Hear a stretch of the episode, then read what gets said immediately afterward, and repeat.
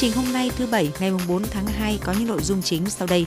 Ủy ban nhân dân tỉnh ban hành chương trình thực hành tiết kiệm chống lãng phí tỉnh Hải Dương năm 2023. Gia Lộc chú trọng phát triển tổ chức cơ sở đảng trong doanh nghiệp tư nhân. Kim Thành nâng cao hoạt động ủy thác tín dụng chính sách. Khởi tố bắt giam hai đối tượng trong đường dây tổ chức cho người khác trốn đi nước ngoài.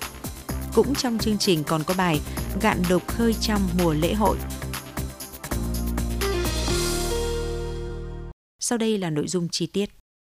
Ủy ban nhân dân tỉnh vừa ban hành quyết định 140 về việc ban hành chương trình thực hành tiết kiệm chống lãng phí tỉnh Hải Dương năm 2023. Theo chương trình này, để thực hành tiết kiệm chống lãng phí năm 2023, Ủy ban nhân dân tỉnh yêu cầu các địa phương, cơ quan, đơn vị phải siết chặt kỷ luật kỷ cương, đảm bảo chi tiết kiệm hiệu quả, đúng dự toán được Hội đồng nhân dân Ủy ban nhân dân tỉnh quyết định, triệt để tiết kiệm các khoản chi thường xuyên, thực hiện tiết kiệm 10% số chi thường xuyên năm 2023, trừ các khoản tiền lương phụ cấp, khoản có tính chất lương và các khoản chi cho con người theo chế độ. Ủy ban nhân dân tỉnh cũng yêu cầu không bố trí chi thường xuyên đối với các nhiệm vụ cải tạo, nâng cấp, mở rộng theo quy định tại khoản 1 điều 6 Luật đầu tư công và các văn bản hướng dẫn trừ lĩnh vực quốc phòng an ninh thực hiện theo Nghị định số 01-2020 NDCP ngày 14 tháng 5 năm 2020. Trong quản lý sử dụng vốn đầu tư công, đảm bảo 100% các dự án đầu tư công có đầy đủ thủ tục theo quy định của luật đầu tư công, thời gian đẩy nhanh tiến độ thực hiện và giải ngân vốn đầu tư công, đảm bảo năm 2023 giải ngân hết 100% kế hoạch vốn giao của các cấp ngân sách.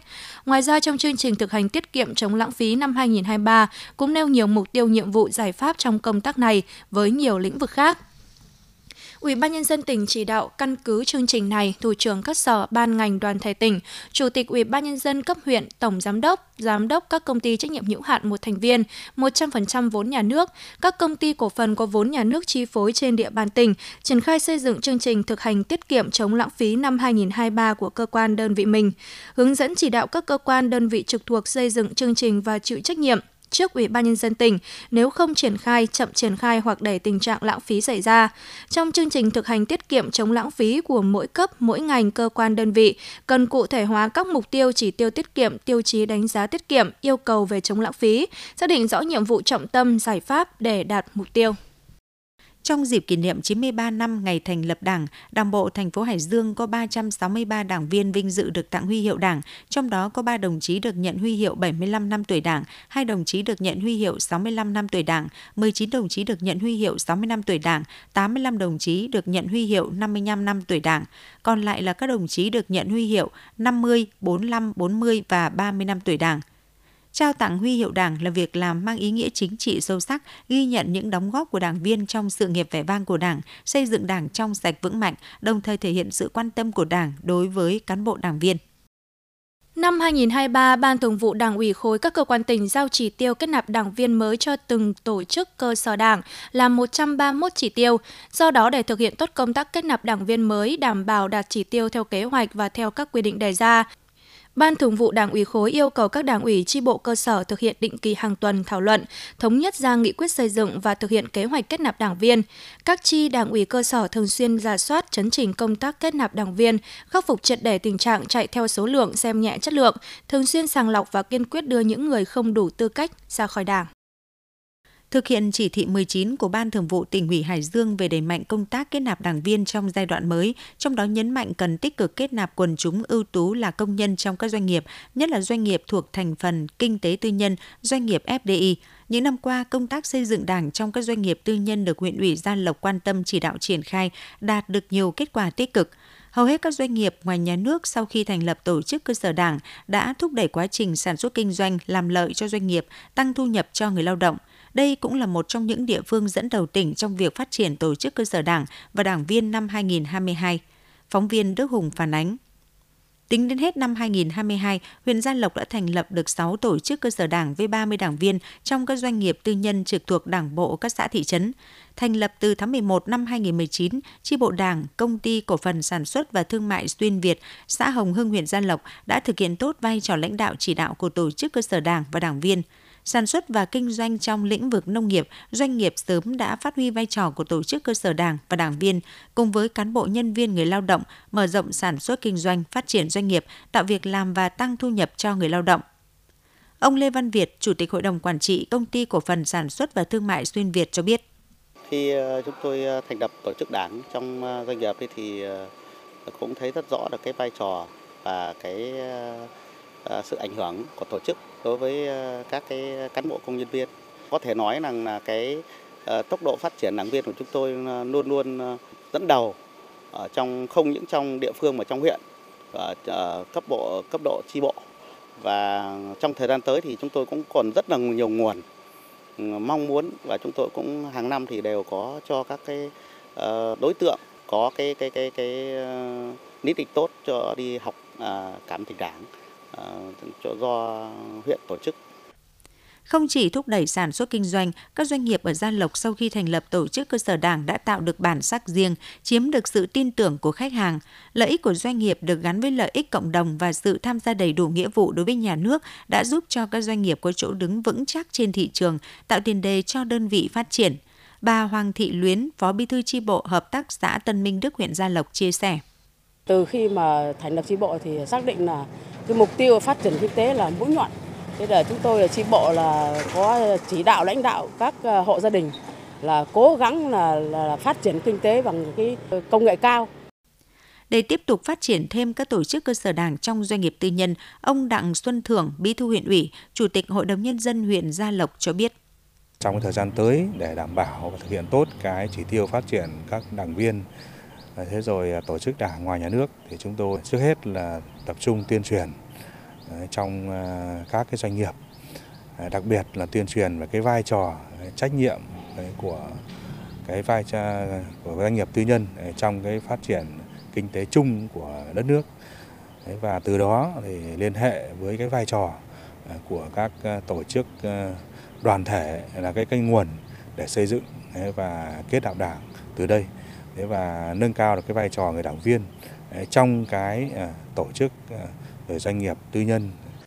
Có thể khẳng định thời gian qua, vai trò của tổ chức đảng và đảng viên trong doanh nghiệp tư nhân của huyện Gia Lộc đã được phát huy tích cực. Các tổ chức đảng trong các doanh nghiệp tư nhân đã thực hiện tốt nhiệm vụ chính trị, đẩy mạnh công tác xây dựng đảng, phát triển sản xuất kinh doanh, tích cực cải thiện, nâng cao đời sống cho cán bộ, đảng viên, người lao động, tạo việc làm thu nhập ổn định cho người lao động và phát triển doanh nghiệp bền vững. Là cầu nối cho người nghèo và các đối tượng chính sách xã hội trên địa bàn, những năm qua, huyện Kim Thành luôn quan tâm tới nâng cao hoạt động ủy thác thông qua các tổ chức chính trị xã hội. Nhờ vậy mà nguồn vốn tín dụng chính sách ưu đãi từ đơn vị đã được truyền tải kịp thời tới đúng đối tượng thụ hưởng và mang lại hiệu quả cao. Phản ánh sau đây của phóng viên Văn Khánh. Sau khi hoàn tất các công đoạn, ra soát, xét duyệt hồ sơ, hướng dẫn các thủ tục vay theo quy định trong năm, ngay ngày làm việc đầu tiên sau kỳ nghỉ Tết, chị Phạm Thị San, Chủ tịch Hội Liên hiệp Phụ nữ xã Kim Liên, huyện Kim Thành, trực tiếp đến trụ sở của Phòng Giao dịch Ngân hàng Chính sách Xã hội huyện, hoàn tất một số nội dung để ngân hàng phê duyệt kịp thời giải ngân nhanh nguồn vốn cho khách hàng là hội viên thuộc Tổ chức Hội Liên hiệp Phụ nữ địa phương có nhu cầu vay gửi gắm. Chị Phạm Thị San, Chủ tịch Hội Liên hiệp Phụ nữ xã Kim Liên, huyện Kim Thành cho biết. Chỉ đạo cho các cái tổ là ra soát và uh, triển khai đối với lại các cái hộ uh, có nhu cầu và có đủ điều kiện để tiến hành à, họp và bình xét một cách công khai dân chủ. Ở trong cái cuộc họp bình xét thì cũng có sự ờ, ờ, tham gia của trưởng thôn để phân bổ cái nguồn vốn đó Thực hiện vai trò cầu nối cho người nghèo và các đối tượng chính sách xã hội trên địa bàn, không chỉ hội phụ nữ mà ba tổ chức hội đoàn thể hai cấp huyện, xã còn lại đứng lên làm nhiệm vụ ủy thác là cựu chiến binh, nông dân và đoàn thanh niên luôn tích cực chủ động phối hợp với phòng giao dịch ngân hàng, chính sách xã hội huyện, tăng cường các nguồn vốn để cho vay, đồng thời tuyên truyền vận động nhân dân địa phương cũng như khách hàng tham gia gửi tiền tiết kiệm tại điểm giao dịch xã để đảm bảo cung ứng đủ nhu cầu nguồn vốn cho các đối tượng trong diện thụ hưởng có nhu cầu được tiếp cận các hội đoàn thể nhận ủy thác từ huyện đến cơ sở ở Kim Thành đã phát huy tốt vai trò trong việc triển khai tín dụng chính sách, đặc biệt đóng góp tích cực vào phong trào xây dựng nông thôn mới, nông thôn mới nâng cao ở mỗi địa phương trong huyện. Ông Lê Văn Tăng, Chủ tịch Ủy ban Nhân dân xã Kim Tân, huyện Kim Thành đánh giá. Thì sao mà không có cái vấn đề mà à, lợi xấu thì à, cái thứ nhất là đối với địa phương thì à, chúng tôi giao cho bốn hội đoàn thể Thế và trong vốn hội đoàn thể thì có 21 tổ tiết kiệm vay vốn. Ờ, trước khi cho vay thì ờ, chúng tôi giả soát, thế rồi tổ chức bình xét để tiến hành cho các hộ vay. Từ đó thì cái công tác kiểm tra, giám sát cái việc mà sử dụng mục đích, cái nguồn vốn cho vay ờ, đối với các hộ thì hiện nay là rất là tốt dẫn đến là cái tình trạng hiện nay là cái tình trạng nợ xấu ở Kim Tân là không có cái tình trạng nợ xấu. Với phương thức cho vay có ủy thác một số nội dung công việc thông qua tổ chức chính trị xã hội ở 260 tổ tiết kiệm và vay vốn, cứ 2 tháng một lần phòng giao dịch và 4 hội đoàn thể huyện tổ chức họp giao ban đánh giá kết quả ủy thác cho vay cũng như triển khai nhiệm vụ 2 tháng kế tiếp. Được biết đến hết năm 2022 vừa qua, tổng dư nợ ủy thác qua 4 tổ chức hội đoàn thể trên địa bàn huyện Kim Thành đã đạt 363,7 tỷ đồng với 7.876 khách hàng đang còn dư nợ. Ông Nguyễn Văn Hoàn, Giám đốc Phòng Giao dịch Ngân hàng Chính sách Xã hội huyện Kim Thành cho biết. Năm 2022 đã bổ sung ờ, từ ngân sách ờ, địa phương sang Ngân hàng sách Xã hội là 500 triệu đồng để cho vay đối với hộ nghèo và các đối tượng chính sách khác. Chúng tôi cũng ờ, Ờ, tham mưu chủ yếu ban huyện để triển khai tốt các cái chương trình tín dụng chính sách xã hội trên địa bàn. Ờ, trong đó tập trung ờ, ra soát các đối tượng cho vay ngay từ đầu năm, quyết số 11 của chính phủ. Về cho vay phục hồi sau Covid. Đảm bảo được triển khai nhanh chóng cái nguồn vốn từ cấp trên chuyển về để triển khai tới bà con và đồng thời cũng tăng cường nâng cao cái chất lượng tín dụng chính sách để đảm bảo cái lợi quá hạn giảm so đầu năm các hộ vay vốn sử dụng vốn vay đúng mục đích hiệu quả với đóng góp tích cực của các tổ chức hội đoàn thể trong hoạt động nhận ủy thác cùng với giải pháp trọng tâm trong hoạt động tín dụng chính sách, huyện Kim Thành đang góp phần thực hiện có hiệu quả chương trình mục tiêu quốc gia giảm nghèo bền vững, đảm bảo an sinh xã hội trên địa bàn. Thành phố Hải Dương vừa tổ chức giao lưu gặp mặt động viên thanh niên lên đường nhập ngũ năm 2023. Trong không khí vui tươi đầm ấm, 197 thanh niên lên đường thực hiện nghĩa vụ quân sự và 24 thanh niên tham gia thực hiện nghĩa vụ công an nhân dân năm 2023, phấn khởi bày tỏ quyết tâm hoàn thành nhiệm vụ. Lãnh đạo thành phố tặng quà động viên các thanh niên nêu cao tinh thần yêu nước, phát huy sức trẻ để hoàn thành xuất sắc nhiệm vụ, tiếp tục phát huy truyền thống quê hương, nâng cao nhận thức hơn nữa về trách nhiệm nghĩa vụ đối với đất nước trong số 221 thanh niên nhập ngũ đợt này, có 14 thanh niên viết đơn tình nguyện, thể hiện tinh thần sung kích của tuổi trẻ thành phố Hải Dương. 100% thanh niên trúng tuyển nghĩa vụ quân sự và công an nhân dân đều đảm bảo các điều kiện về tiêu chuẩn phẩm chất chính trị, trình độ văn hóa và sức khỏe, sẵn sàng lên đường làm nhiệm vụ bảo vệ Tổ quốc. Tiền thân là câu lạc bộ doanh nghiệp trẻ huyện Thanh Hà, từ 20 thành viên ban đầu, đến nay, Hội Doanh nghiệp huyện Thanh Hà có trên 50 thành viên là các doanh nghiệp doanh nhân hoạt động trong các lĩnh vực xây dựng, may mặc, kinh doanh đồ gỗ mỹ nghệ, dịch vụ, chế biến thức ăn chăn nuôi nhà vườn.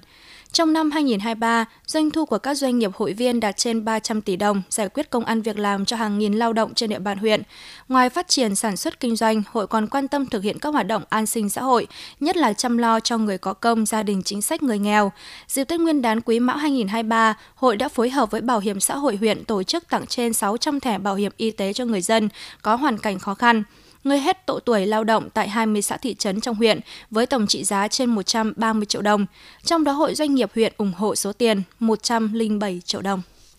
Ủy ban nhân dân phường Tân Hưng, thành phố Hải Dương vừa tổ chức khánh thành công trình tu bổ di tích lịch sử văn hóa quốc gia đình Liễu Tràng, đình thờ tứ vị đại vương trong đó có Đức Bảo, đại thám hoa Lương Như Học, ông tổ nghề khắc ván in mộc bản của Việt Nam thế kỷ 15.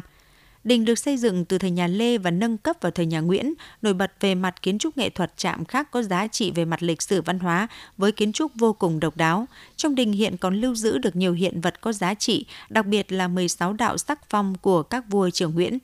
Với những giá trị văn hóa lịch sử độc đáo và đặc sắc, đình Liễu Tràng được xếp hạng là di tích lịch sử văn hóa cấp quốc gia năm 1992. Những năm qua, di tích được nhiều lần tu bổ tôn tạo và xây dựng các công trình phụ trợ – Tổng kinh phí tu bổ tôn tạo đình từ năm 2015 đến năm 2019 là trên 1 tỷ 517 triệu đồng. Đặc biệt năm 2020, đình được tu bổ tôn tạo các hạng mục hồ nước, sân, cổng, hàng rào, tắc môn, cột cờ với tổng giá trị công trình hơn 1 tỷ 534 triệu đồng. Công an tỉnh vừa khởi tố bắt giam hai đối tượng trong đường dây tổ chức cho người khác trốn đi nước ngoài. Hai đối tượng bị khởi tố bắt giam gồm Hoàng Thế Anh, sinh năm 1996 ở xã Lê Hồng, huyện Thanh Miện, đối tượng Nguyễn Văn Nguyên sinh năm 1990 ở phường Hoàng Tân, thành phố Chí Linh. Theo tài liệu điều tra, Thế Anh và Nguyên là người đã tổ chức cho 7 người trên địa bàn các huyện Tứ Kỳ, Gia Lộc, Kinh Môn và thành phố Hải Dương trốn đi sang Campuchia bằng đường biển để lao động bất hợp pháp tại đây vào tháng 11 năm 2021. Đây là giai đoạn mà tình hình dịch bệnh COVID-19 tại Hải Dương và các tỉnh thành khác đang diễn biến phức tạp. Thời điểm này cả nước đang thắt chặt các quy định về xuất nhập cảnh để phòng chống dịch COVID-19. Thời điểm gây án, Hoàng Thế Anh đang mở quán cầm đồ Gia Bảo tại địa chỉ 852 Tân Kỳ Tân Quý, phường Bình Hưng Hòa, quận Bình Tân, thành phố Hồ Chí Minh. Còn Nguyễn Văn Nguyên đang làm thuê cho quán cầm đồ của Hoàng Thế Anh. Thông qua bạn bè cũng như mạng xã hội Facebook, hai đối tượng đã quảng bá và tìm người sang bên Campuchia làm về games cho các công ty của người Trung Quốc, mức lương từ 800 đô la Mỹ đến 1.000 đô la Mỹ một tháng, được bao ăn bao ở, việc đi sang Campuchia không cần dùng hộ chiếu hay giấy tờ tùy thân mà đi theo đường vượt biển. Tháng 11 năm 2021, hai đối tượng Thế Anh và Nguyên đã tìm được và đưa 7 người là công dân thường trú trên địa bàn tỉnh Hải Dương vượt biên sang Campuchia lao động. Thế Anh và Nguyên là người đứng ra lo phần xét nghiệm COVID, cũng như đặt vé máy bay thanh toán chi phí ăn nghỉ đi lại từ sân bay Cát Bi Hải Phòng vào thành phố Hồ Chí Minh, đi Phú Quốc và sang bên Campuchia cho những người này. Đưa người sang Campuchia thành công, Thế Anh được hưởng 30 triệu đồng một người và 3 triệu đồng tiền phí đi lại cho các công dân vượt biên sang Campuchia mà Thế Anh đã chi ra trước đó từ một đối tượng cầm đầu khác trong đường dây ở tỉnh Tây Ninh. Quá trình làm việc tại Campuchia, một số người được đưa sang phải làm việc 17 đến 18 tiếng mỗi ngày, được trả lương 200 đô la Mỹ một tháng, mức lương thấp hơn nhiều so với mức lương các đối tượng quảng cáo để tuyển người từ 800 đến 1.000 đô la Mỹ và thường xuyên bị đánh đập, bị uy hiếp về tinh thần, ai muốn về Việt Nam phải trả tiền chuộc cho chúng. Một số người đã được Đại sứ quán Việt Nam tại Campuchia phối hợp với các cơ quan chức năng của Campuchia giải cứu và trao trả về Việt Nam qua cửa khẩu Hà Tiên, tỉnh Kiên Giang và cửa khẩu Mộc Bài, tỉnh Tây Ninh. Sau khi về Việt Nam, những người này đã đến cơ quan công an tố giác hành vi của Thế Anh và Nguyên. Hiện phòng an ninh điều tra công an tỉnh Hải Dương đã khởi tố vụ án, khởi tố bị can, bắt giam Hoàng Thế Anh và Nguyễn Văn Nguyên về tội tổ chức cho người khác trốn đi nước ngoài, đồng thời tiếp tục mở rộng điều tra để làm rõ, xử lý các đối tượng khác có liên quan. Phòng An ninh điều tra Công an tỉnh Hải Dương cũng thông báo ai là nạn nhân trong đường dây tổ chức cho người khác trốn đi nước ngoài do Hoàng Thế Anh và Nguyễn Văn Nguyên tại Hải Dương cầm đầu, cần sớm đến Phòng An ninh điều tra Công an tỉnh Hải Dương trình báo để được hướng dẫn giải quyết, liên hệ qua trực ban số điện thoại 02203 889 167 hoặc liên hệ trực tiếp đồng chí Đại úy Đoàn Văn Linh, điều tra viên thụ lý vụ án số điện thoại 0975 788 895 0978 785 679 nhằm kiểm tra đánh giá thực trạng vấn đề xả thải nước sinh hoạt, nước thải chăn nuôi ra hệ thống Bắc Hương Hải gây ô nhiễm môi trường, đồng thời có biện pháp xử lý đối với các công ty hộ kinh doanh vi phạm trong lĩnh vực này. Từ tháng 10 năm 2022 đến tháng 12 năm 2022, đoàn kiểm tra của Ủy ban nhân dân huyện Thanh Miện phối hợp với công an huyện và các cơ quan ban ngành liên quan tiến hành kiểm tra việc chấp hành các quy định pháp luật về bảo vệ môi trường đối với nhiều công ty, hộ kinh doanh trên địa bàn huyện Thanh Miện. Qua kiểm tra đã phát hiện 4 công ty, một hộ kinh doanh xả nước thải sinh hoạt chăn nuôi gây ô nhiễm môi trường, một hộ kinh doanh vi phạm về hết hạn giấy phép xả thải. Trong 4 công ty vi phạm đáng chú ý có công ty trách nhiệm hữu hạn tập đoàn Saipon sản xuất tam bông, địa chỉ thôn An Hiệp, xã Tứ Cường. Đoàn kiểm tra lấy mẫu tại cửa xả nước thải cuối cùng chảy ra kênh Âu Thuyền Cầu Neo, hệ thống Bắc Hưng Hải. Kết quả nhiều thông số vượt quá quy chuẩn cho phép, trong đó có thông số coliform vượt 92 lần. Sau khi hoàn thiện hồ sơ, Công an huyện Thanh Miện đã chuyển đến Ủy ban nhân dân tỉnh để xử lý theo thẩm quyền. Ngày 18 tháng 1 năm 2023, Chủ tịch Ủy ban nhân dân tỉnh đã xử phạt công ty tổng số tiền hơn 157 triệu đồng và buộc công ty phải khắc phục hậu quả của tình trạng ô nhiễm. Đối với công ty hợp tứ sản xuất gia công hàng may mặc, địa chỉ thôn An Nghiệp, xã Tứ Cường, kết quả mẫu giám định mẫu nước thải cũng vượt ngưỡng quy chuẩn cho phép. Sau khi hoàn thiện hồ sơ, Công an huyện Thanh Miện đã ra quyết định xử phạt công ty này tổng số tiền hơn 8 triệu đồng và buộc công ty khắc phục hậu quả của tình trạng ô nhiễm. Công ty trách nhiệm hữu hạn thương mại Tuấn Anh sản xuất kinh doanh hàng may mặc địa chỉ thôn Phù Tải 2 xã Thanh Giang, công ty trách nhiệm hữu hạn dệt may Wenly Hải Dương địa chỉ thôn Bằng Bộ xã Cao Thắng. Hai công ty này qua kiểm tra mẫu nước thải xả ra môi trường, các thông số liên quan đều vượt ngưỡng quy chuẩn cho phép. Hộ chăn nuôi Vũ Văn Quảng địa chỉ thôn Phạm Xá xã Ngô Quyền hệ thống nước xả thải ra đoạn sông Đồng Rồng, hệ thống Bắc Hưng Hải, kết quả kiểm tra thông số coliform vượt 9,2 lần hộ kinh doanh Ngọc Tiến sản xuất đồ chơi, địa chỉ thôn An Nghiệp, xã Tứ Cường, thời điểm kiểm tra hộ kinh doanh đã vi phạm về hết hạn giấy phép xả thải. Ngoài hai công ty đã có các quy định xử phạt vi phạm của cơ quan chức năng, các công ty hộ kinh doanh còn lại vi phạm pháp luật, công an huyện đang tiếp tục củng cố hoàn thiện hồ sơ để đề xuất các cấp có thẩm quyền xử lý theo quy định của pháp luật.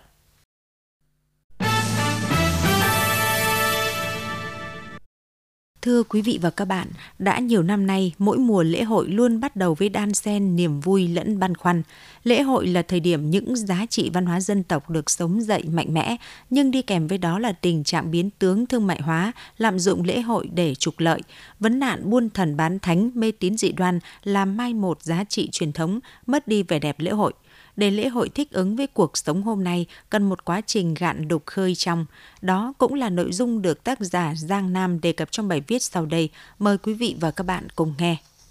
Mùa lễ hội Xuân Quý Mão 2023 được nhiều chuyên gia đánh giá là dịp bùng nổ nhu cầu chảy hội vui xuân của cộng đồng do trong suốt 2 năm vừa qua vì ảnh hưởng của dịch COVID-19, các hoạt động này gần như bị ngừng trệ. Nhưng cũng vì thế mà những băn khoăn về một số vấn nạn tồn tại trong lễ hội lâu nay có nguy cơ bùng phát vào mùa lễ hội 2023.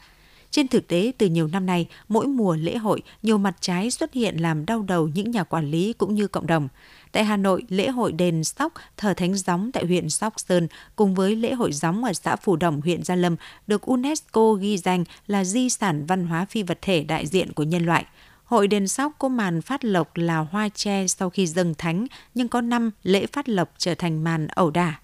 Lễ hội Chùa Hương, huyện Mỹ Đức mọi năm đều diễn ra tình trạng đốt vàng mã bừa bãi, xem bói thuê, người treo đò vòi tiền khách, khách bị chặt chém khi sử dụng các dịch vụ đi lại ăn uống, tiền lẻ được giải khắp các ban thờ cho đến gốc cây. Hội phết Hiền Quan huyện Hạ Hòa, tỉnh Phú Thọ có màn đánh phết tái hiện cảnh luyện tập cho quân sĩ xưa của nữ tướng. Nhưng màn đánh phết cũng hơn một lần trở thành những màn ẩu đả khiến nhiều thanh niên phải nhập viện do quan niệm ai giành được quả phết sẽ là người giành được may mắn. Thời gian qua, một số biểu hiện tiêu cực của lễ hội đã được các cơ quan chức năng kiểm soát điều chỉnh. Lễ hội đền Trần, lễ hội đền Sóc đều phải thay đổi hình thức tán lộc, phát ấn lễ hội phết hiền quan cũng phải dừng đánh phết. Lễ hội xuân quý mão này, ban tổ chức bố trí ba lớp rào với lực lượng an ninh dày đặc. Lễ hội đền sóc cũng tạm ngăn được tình trạng cướp lộc bằng hàng rào công an dân quân tự vệ. Sự tham gia đông đảo của lực lượng an ninh cũng làm giảm không khí vui tươi và linh thiêng của lễ hội. Mặc dù có những tiêu cực xảy ra ở nhiều lễ hội, nhưng không vì thế mà phủ nhận những yếu tố tích cực của lễ hội trong đời sống hôm nay. Thực tế cho thấy, cùng với sự phát triển của đời sống kinh tế xã hội, nhiều lễ hội hoặc những tục lệ màn trình diễn trong lễ hội bị mai một hoặc bị giảm quy mô cách thức tổ chức đã được khôi phục. Tiêu biểu có thể kể đến một lễ hội quan trọng xưa kia là lễ hội tịch điền Đội Sơn, xã Tiên Sơn, huyện Duy Tiên, tỉnh Hà Nam tái hiện lại cảnh vua Lê Đại Hành cùng văn võ bá quan cày ruộng, thể hiện tư tưởng trọng nông của người xưa – sau khi khôi phục, nhiều lãnh đạo đảng nhà nước tham gia lễ hội, trực tiếp đi những đường cày đầu xuân. Điều này phù hợp với tinh thần coi trọng nông nghiệp, nông thôn, nông dân trong bối cảnh đất nước đẩy mạnh xây dựng nông thôn mới. Việc khôi phục nét đẹp lễ hội khiến nhiều di sản được quan tâm đúng mức, hoặc tục kéo co ở một số lễ hội vốn trước đây chỉ được coi như một tục hèm, một trò vui trong hội, nhưng nay sau khi nhận thức được nâng lên, kéo co trong một số lễ hội tại các địa phương của Hà Nội, Bắc Ninh, Vĩnh Phúc đã trở thành di sản văn hóa phi vật thể liên quốc gia của nhân loại. Bên cạnh đó, việc tổ chức lễ hội còn đem lại nguồn lợi kinh tế lớn cho các địa phương. Diện mạo du lịch Ninh Bình thay đổi hẳn. Kể từ khi khu du lịch tâm linh Chùa Bái Đính được xây dựng và đưa vào khai thác, hàng năm khu du lịch thu hút hàng triệu lượt người tham gia, tập trung nhất vào mùa lễ hội, tạo việc làm cho hàng chục nghìn người trong chuỗi cung ứng du lịch dịch vụ vận chuyển. Tương tự là vai trò của lễ hội Chùa Hương đối với người dân huyện Mỹ Đức. Riêng mùa lễ hội Quý Mão có tới 4.500 đò tham gia vận chuyển khách trên Duy Yến. Mỹ Đức là một huyện thuần nông, không có trục giao thông lớn đi qua nên kém phát triển về công nghiệp, thương mại dịch vụ, nhưng du lịch chùa Hương góp phần quan trọng trong phát triển kinh tế của huyện. Hiện nay, hoạt động lễ hội chính là một yếu tố cấu thành của du lịch văn hóa, du lịch tâm linh và rộng hơn là phát triển công nghiệp văn hóa. Ở khía cạnh xã hội, việc nhiều lễ hội được tổ chức còn đáp ứng tốt nhu cầu tìm về nguồn cội, tìm về những giá trị văn hóa truyền thống của cộng đồng. Tham gia các hoạt động lễ hội dù ít dù nhiều, mỗi cá nhân đều được tương tác với những giá trị văn hóa truyền thống mà ở đó luôn có những thông điệp về chân thiện mỹ của cha ông gửi gắm. Thực tế này cho thấy rất cần quá trình gạn đục khơi trong đi tìm sự thích ứng của lễ hội trong cuộc sống đương đại. Trước hết, cần nhận diện rõ về sự biến đổi của lễ hội hiện nay. Bản thân sự biến đổi đó bao hàm cả yếu tố tích cực lẫn tiêu cực, xuất phát từ yêu cầu chủ quan và khách quan. Phải thừa nhận một thực tế rằng cuộc sống ngày nay đã khác xưa, quy mô dân số nước ta hiện nay là gần 100 triệu người. Cuộc sống tiện nghi hơn khiến mỗi năm người dân có điều kiện đi nhiều lễ hội khác nhau. Phần lớn lễ hội đều gắn với một không gian tâm linh cụ thể, thường là di tích. Khi số lượng người đến đông hơn, không gian của địa điểm tổ chức lễ hội hoặc kịch bản của lễ hội có những thay đổi cho phù hợp là điều khó tránh khỏi. Do đó, rất khó đòi hỏi một lễ hội nguyên bản như cách đây hàng trăm năm. Thay vào đó, cần phân biệt rõ những nhân tố cốt lõi cần bảo vệ, giữ gìn nguyên trạng, những yếu tố nào có thể bổ sung, những yếu tố bổ sung phải đáp ứng yêu cầu có tính kế thừa kết nối, bảo đảm những yếu tố truyền thống của văn hóa dân tộc. Đối với những yếu tố liên quan đến phần lễ, các nghi thức tâm linh cần có sự tham gia ý kiến của các nhà chuyên môn trước khi triển khai. Đối với phần hội, thực tế nhiều lễ hội đã bổ sung các hoạt động như múa rồng cờ tướng thi đấu thể thao, nhất là các môn thể thao của dân tộc, biểu diễn nghệ thuật truyền thống và được cộng đồng chấp nhận rộng rãi, dù đây là yếu tố mới so với lễ hội truyền thống của địa phương. Nếu đáp ứng được những yêu cầu này thì sẽ hạn chế tối đa được tình trạng vẽ rắn thêm chân, ngăn chặn được tệ nạn các di tích mọc lên những ban thờ điện thờ tự phát. Mặc dù lễ hội được khai thác để phát triển kinh tế, nhưng không vì thế mà đề cao yếu tố thương mại dẫn đến tình trạng thương mại hóa. Công tác quản lý cần được tăng cường ở cả yếu tố vật thể và phi vật thể, Thực tế, yếu tố vật thể thường dễ quản lý hơn, nhưng với yếu tố phi vật thể hiện nay đang xảy ra hiện tượng nhiều địa phương vẫn theo dệt hoặc làm ngơ cho sự theo dệt, thêm về tính thiêng cho đền nọ phủ kia, sự linh ứng của các thánh thần như những biện pháp để tập hợp niềm tin, lôi kéo khách hàng tâm linh. Điều này kéo dài vừa làm sai lệch các giá trị di sản, vừa tạo niềm tin giả tạo trong cộng đồng. Dù áp dụng biện pháp nào thì không thể không nói đến các giải pháp xây để chống, gìn giữ giá trị văn hóa truyền thống tốt đẹp của các lễ hội. Việc tuyên truyền thay đổi nhận thức có ý nghĩa rất quan trọng trong xây dựng hành vi ứng xử văn minh của cộng đồng đối với lễ hội. Các quản lý như ở đền Trần, đền Sóc hay hội phết Hiền Quang hiện nay mới ờ, chỉ là ngăn chặn được bất cập có tính tạm thời. Về lâu dài, cần thay đổi nhận thức hành vi của người đi hội để người dân hiểu rằng những hành động cầu may ấy thực chất chỉ có giá trị biểu trưng làm tinh thần người dự hội cảm thấy phấn chấn hơn, yên tâm hơn khi dự hội. Khi người dự hội hiểu được điều đó, họ sẽ đến với lễ hội với một tâm thế khác, tâm thế tìm về cội nguồn với suy nghĩ hướng thiện –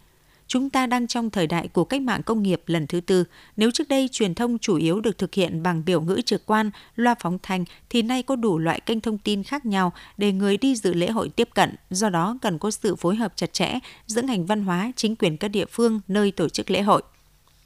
lấy xây để chống cũng là giải pháp có tính bền vững trong việc ngăn chặn những hành vi trục lợi trái phép, nhất là chặt chém hoặc vòi tiền khách hàng khi đi hành hương bên cạnh việc xử lý các vi phạm bằng chế tài nghiêm minh cần cho người dân những nơi có lễ hội lớn nhận thức được việc cung cấp những dịch vụ chất lượng với giá phù hợp sẽ tạo nên thương hiệu du lịch cho những địa phương đó.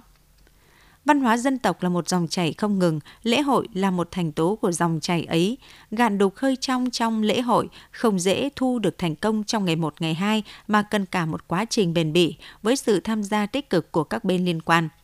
nhưng chỉ khi làm được điều ấy thì mới đảm bảo cho dòng chảy của văn hóa dân tộc thực sự vững bền, những giá trị của văn hóa dân tộc hội tụ trong lễ hội mới thật sự được trao truyền cho thế hệ mai sau. Quý vị và các bạn vừa nghe bài Gạn đục khơi trong mùa lễ hội, bài của tác giả Giang Nam được đăng trên báo Nhân dân điện tử.